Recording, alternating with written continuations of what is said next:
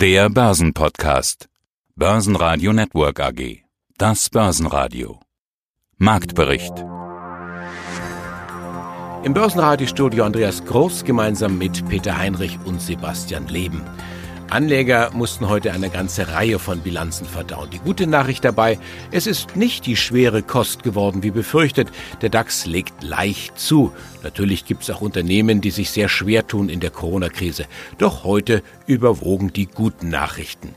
Die erste Reihe mit Allianz, der Versicherer, wird zwar arg zur Kasse gebeten bei Versicherungen gegen Betriebsausfall, kein Wunder, hatten wir doch einen massiven Lockdown, aber die Zahlen sind doch nicht so rot wie befürchtet.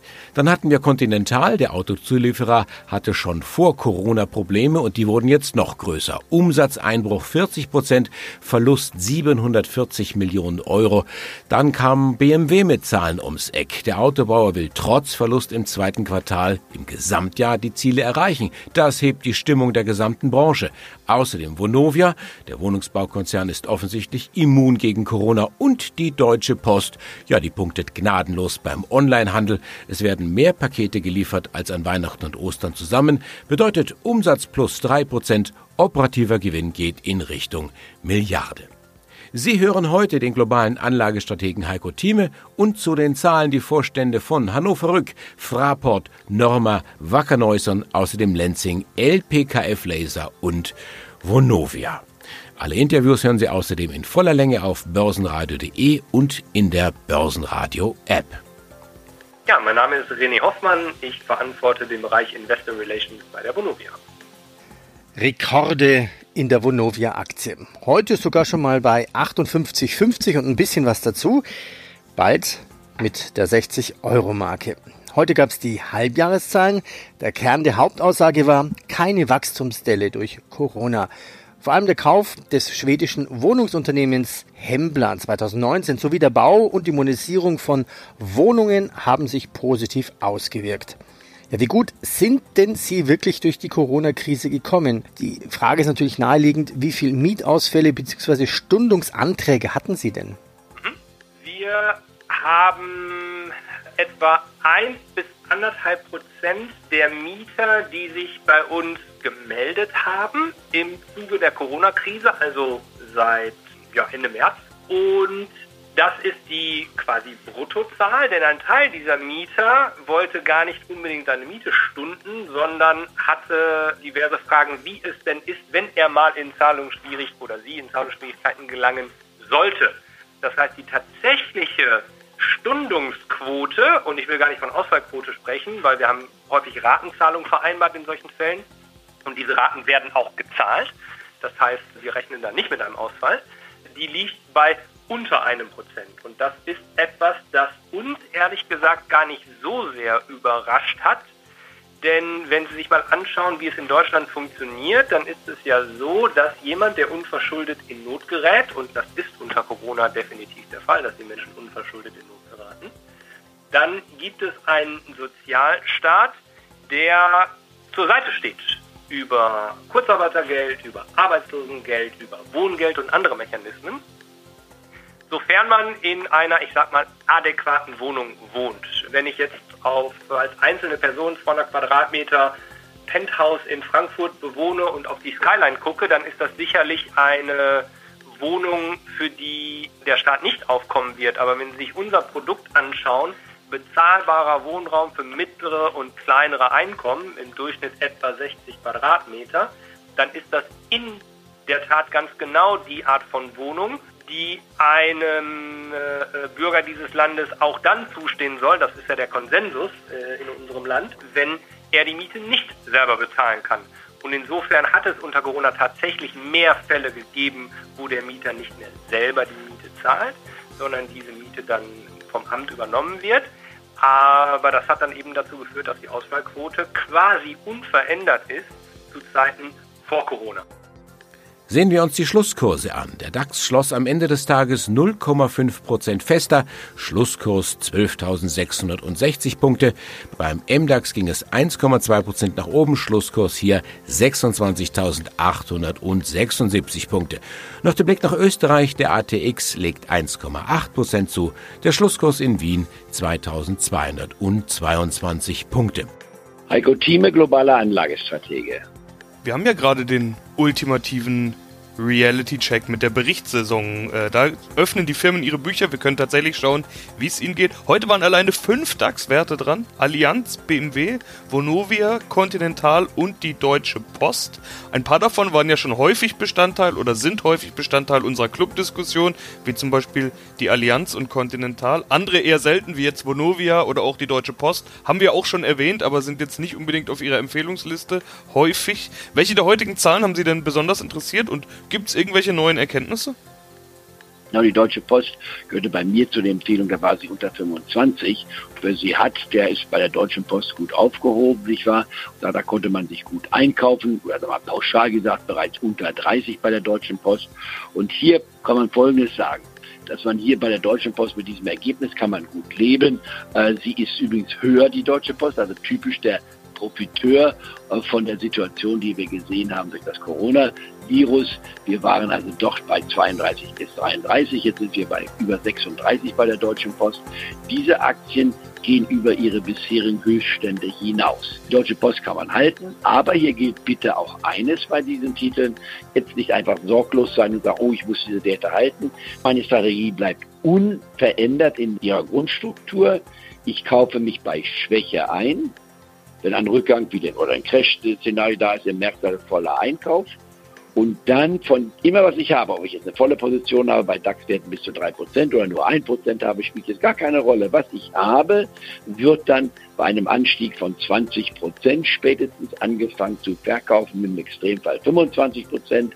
Das heißt also, wer hier sich eingekauft hat, kommt darauf an, ob einer den Kurs erwischt hat bei 19. Der wird dann also schon bei 24, 25 spätestens angefangen haben, ein Drittel rauszunehmen, um dann bei über 30 Prozent das nächste Drittel rauszunehmen und lässt dann das letzte Drittel laufen. Er wird also jetzt nur noch ein letztes Drittel haben quasi und das würde man mit einem Stop absichern, ungefähr bei 34 oder 34,5 sodass man das Ausatmen nicht gleich zum Verkauf sehen muss. Aber wenn die Aktie auf 34 oder 34,5 wird, dann geht sie raus und dann suche ich mir einen anderen Wert. Die Deutsche Post ist dabei nicht auf dem Höchstpunkt angekommen.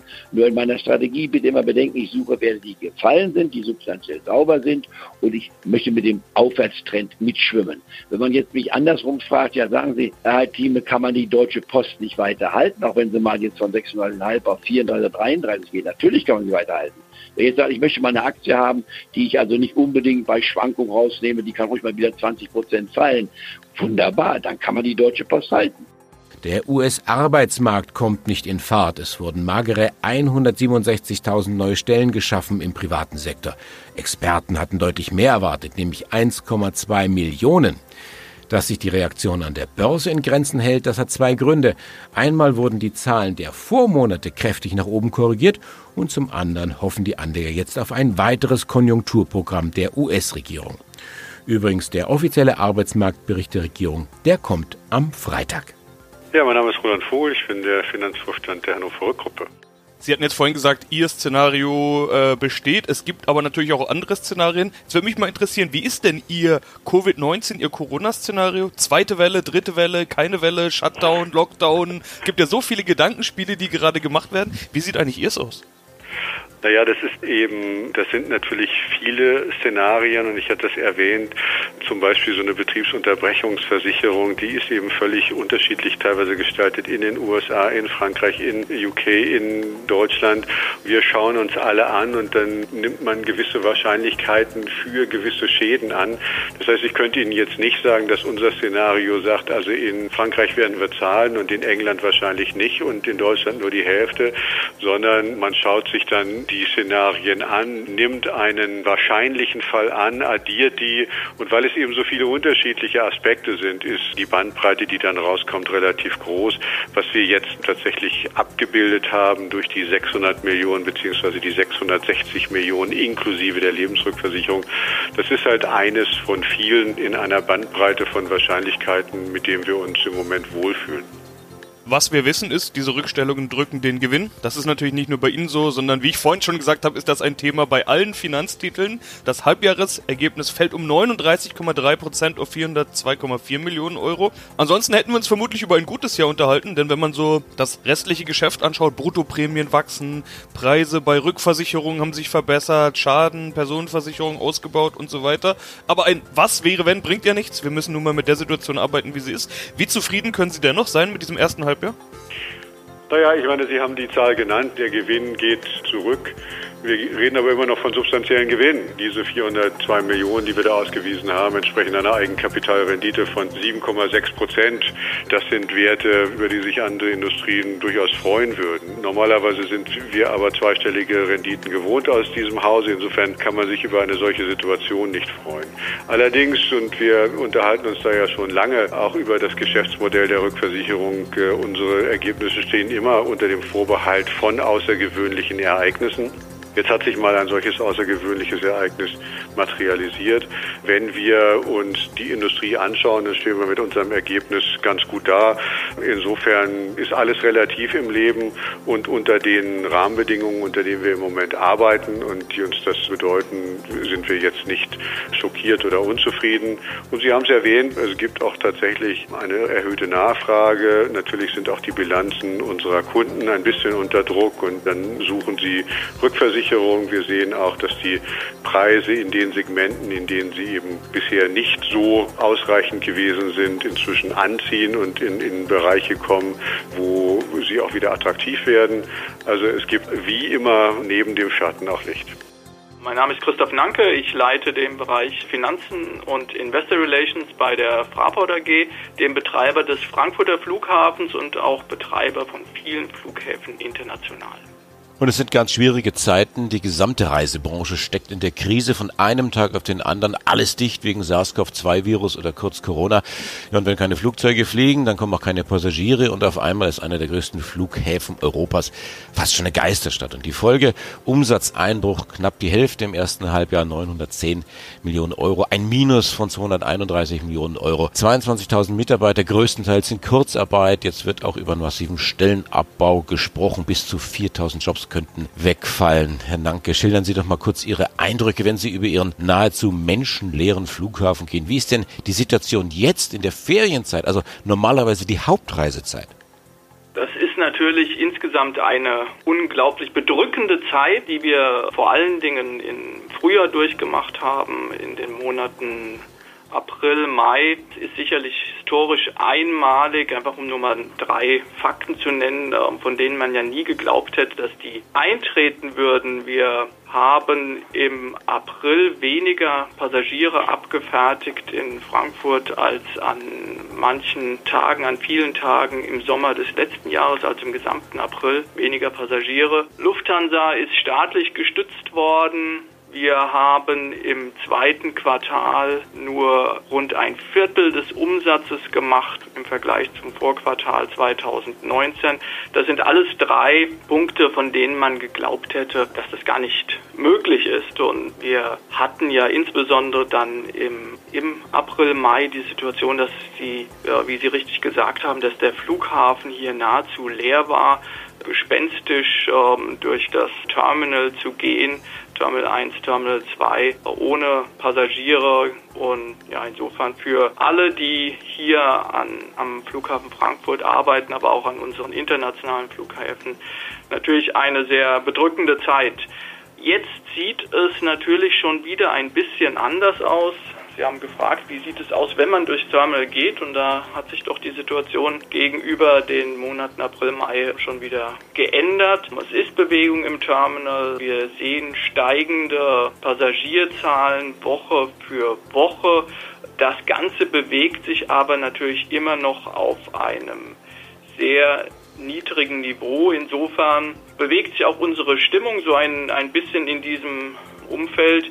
Einerseits die Hoffnung, dass es doch wieder so etwas losgeht dass man wieder anfangen kann zu arbeiten. Und andererseits aber auch die Klarheit, dass die Entwicklung eben nicht auf einen Schlag wieder in die alte Zeit geht, sondern dass es nach und nach Schritt für Schritt recht langsam und mühsam sein wird, bis wir wieder dahin kommen, wo wir einmal waren. Schönen guten Tag, Stefan Dubowski, CEO der Lenzing AG. Lenzing, der ökologische Faserhersteller aus Holz für Textilien. Covid verändert alles. Gehen wir die Folgen und Veränderungen bei Ihnen Punkt für Punkt durch. In Ihrer Pressemeldung haben Sie ja fast eine Checkliste aufgeführt. Fangen wir bei der Gründung des Joint Ventures an für Hygieneprodukte von Schutzmasken. Was ist das für ein Joint Venture? Wir haben eigentlich zum Höhepunkt der Covid-Krise, das März, April, damals mit Palmers uns entschlossen, ein Joint Venture zu gründen, um Schutzmasken zu erzeugen, normale Nasenschutzmasken, aber auch OP-Masken und FFP2-Masken, weil wir einfach ähm, auch als Lenking realisiert haben in dieser Zeit, dass es unheimlich schwierig war, diese Produkte in China zu kaufen. Und das hat uns auch sehr deutlich vor Augen geführt, was es heißt, wenn wir diese kritischen Lieferketten nicht im Land haben. Damals haben wir uns entschlossen, einfach dieses Joint Venture zu gründen. Wir verkaufen jetzt monatlich mehrere Millionen Masken mittlerweile und wollen uns in dem Bereich auch langfristig als Hochqualitäts- und ähm, Anbieter und verlässlicher Partner für die österreichische und später auch europäische Öffentlichkeit positionieren. Wenn Sie sagen mehrere Millionen, ist das richtig umsatzrelevant mittlerweile?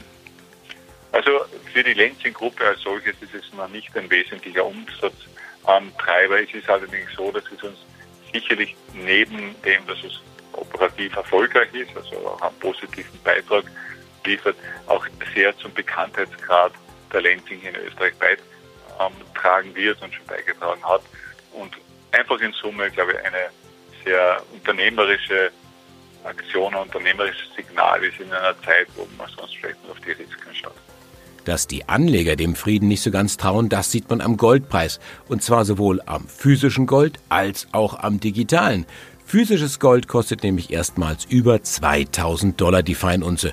Und auch das digitale Gold legt zu. Der Bitcoin hat wieder Fahrt aufgenommen und ist deutlich fünfstellig. Schönen guten Tag, mein Name ist Christian Witt. Ich bin CFO der LPKF Laser Electronics AG und freue mich heute auf das Gespräch hier im Börsenradio.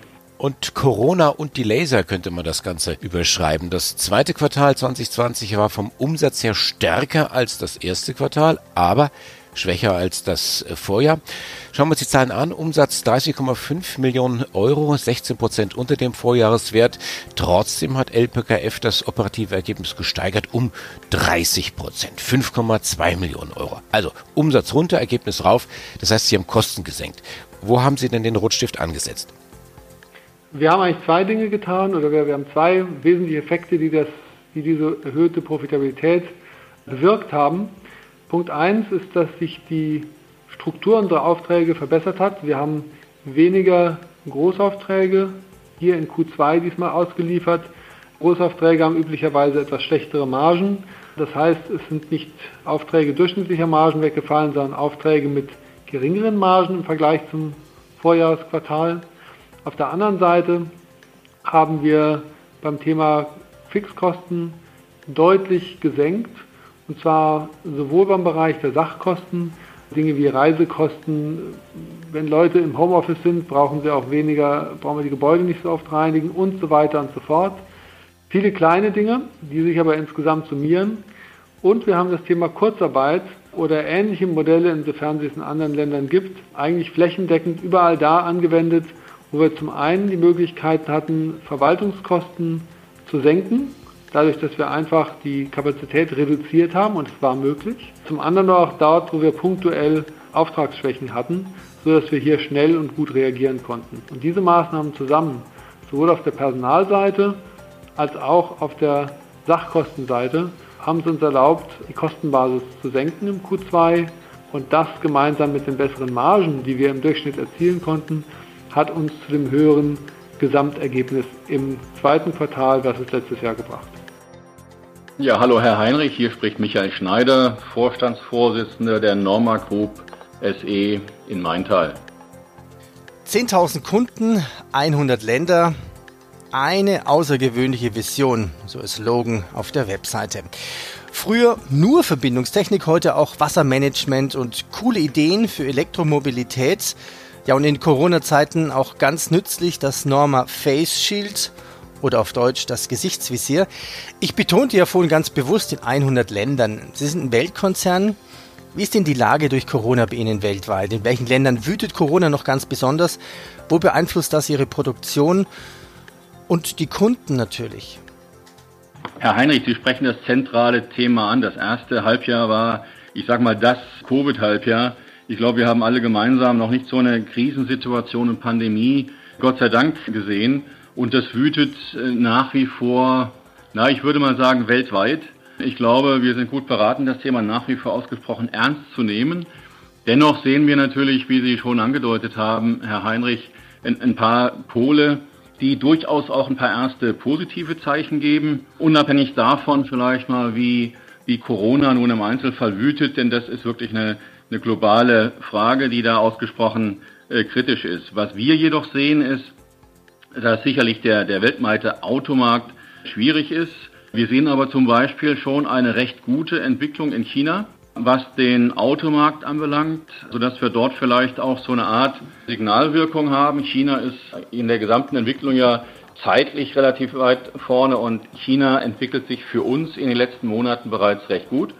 Und was wir auch sehen, Sie sprachen unser breites Portfolio an, Wasser, Elektromobilität, Gesichtsvisiere. Wir sehen auch eine sehr gute Entwicklung im Wasserbereich, äh, Wassermanagementprodukte in USA, die sich trotz Krise im ersten Halbjahr insgesamt sehr gut entwickelt haben. Insofern eine Polarisierung sicherlich, eine Differenzierung nach Regionen und auch Produktgruppen, aber sicherlich werden wir dominiert von der zyklischen Entwicklung im Automobilmarkt.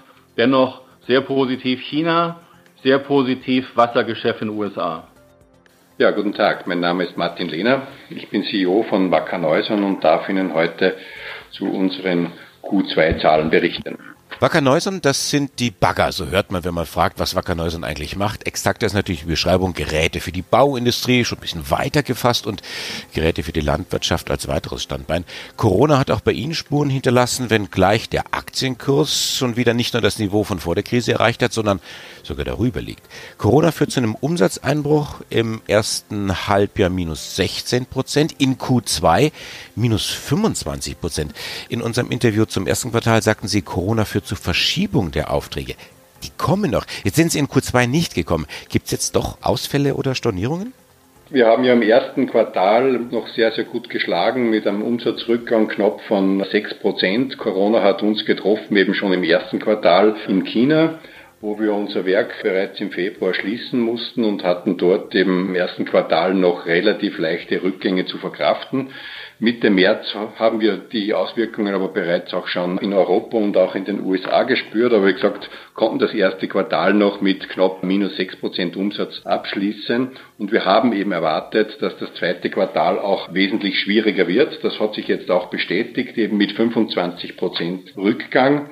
Wobei, wenn man sich das Quartal ansieht, die einzelnen Monate sehr, sehr unterschiedlich gelaufen sind. Am stärksten hat es uns getroffen eben im April, wo wir global die Auswirkungen von Corona am stärksten gespürt haben. Erinnern wir uns zurück, wir hatten insbesondere in Europa komplette Shutdowns. In Italien, in Spanien, auch in Frankreich und in England waren großteils die Baustellen im April zum größten Teil geschlossen. Auch in Österreich waren die Baustellen für einige Wochen geschlossen. Es hat eine sehr, sehr große Verunsicherung geherrscht, bis eben auch klar war, dass eigentlich jede Regierung weltweit die Bauindustrie als wichtiges, als sehr wichtiges Geschäft äh, definiert hat und entsprechenden Sicherheitsbedingungen auch weltweit wieder die Aktivitäten auf den Baustellen hochgefahren sind. Darum eben für uns ein sehr, sehr starker Einbruch im April mit einer kontinuierlichen Erholung im Mai und dann auch im Juni. Basen Radio Network AG Marktbericht